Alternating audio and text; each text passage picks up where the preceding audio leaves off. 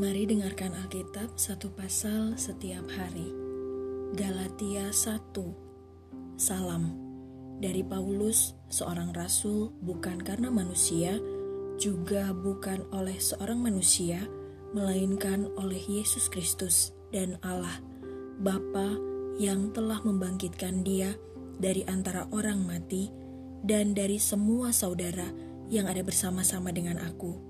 Kepada jemaat-jemaat di Galatia, kasih karunia menyertai kamu dan damai sejahtera dari Allah Bapa kita dan dari Tuhan Yesus Kristus yang telah menyerahkan dirinya karena dosa-dosa kita untuk melepaskan kita dari dunia jahat yang sekarang ini menurut kehendak Allah dan Bapa kita.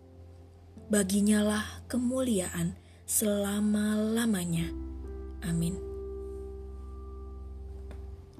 Hanya satu Injil.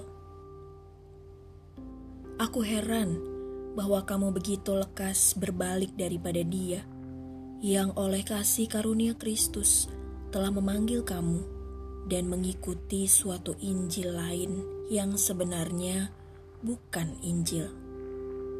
Hanya ada orang yang mengacaukan kamu dan yang bermaksud untuk memutarbalikan Injil Kristus. Tetapi sekalipun kami atau seorang malaikat dari sorga yang memberitakan kepada kamu suatu Injil yang berbeda dengan Injil yang telah kami beritakan kepadamu, terkutuklah dia. Seperti yang telah kami katakan dahulu, sekarang kukatakan sekali lagi Jikalau ada orang yang memberitakan kepadamu suatu Injil yang berbeda dengan apa yang telah kamu terima, terkutuklah dia. Jadi bagaimana sekarang? Adakah ku cari kesukaan manusia atau kesukaan Allah? Adakah ku coba berkenan kepada manusia? Sekiranya aku masih mau mencoba berkenan kepada manusia, maka aku bukanlah hamba Kristus. Bagaimana Paulus menjadi rasul? Sebab aku menegaskan kepadamu, saudara-saudara, bahwa Injil yang kuberitakan itu bukanlah Injil manusia, karena aku bukan menerimanya dari manusia dan bukan manusia yang mengajarkannya kepadaku, tetapi aku menerimanya oleh penyataan Yesus Kristus. Sebab kamu telah mendengar tentang hidupku dahulu dalam agama Yahudi. Tanpa batas, aku menganiaya jemaat Allah dan berusaha membinasakannya.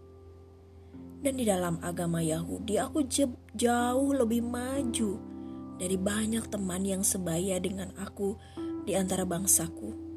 Sebagai orang yang sangat rajin memelihara adat istiadat nenek moyangku.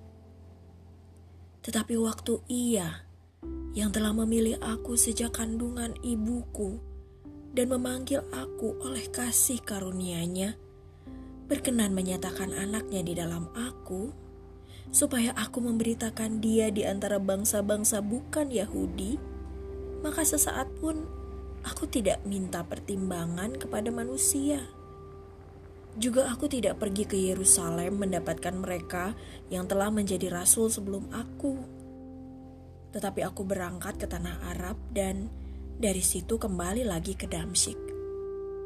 Lalu, tiga tahun kemudian, Aku pergi ke Yerusalem untuk mengunjungi Kefas.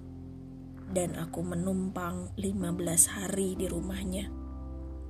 Tetapi aku tidak melihat seorang pun dari rasul-rasul yang lain kecuali Yakobus, saudara Tuhan Yesus.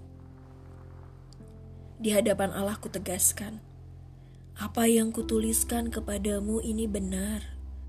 Aku tidak berdusta. Kemudian aku pergi ke daerah-daerah Syria dan Kilikia. Tetapi rupaku tetap tidak dikenal oleh jemaat-jemaat Kristus di Yudea. Mereka hanya mendengar bahwa ia yang dahulu menganiaya mereka, sekarang memberitakan iman yang pernah hendak dibinasakannya. Dan mereka memuliakan Allah karena aku. Terima kasih sudah mendengarkan. Tuhan Yesus memberkati.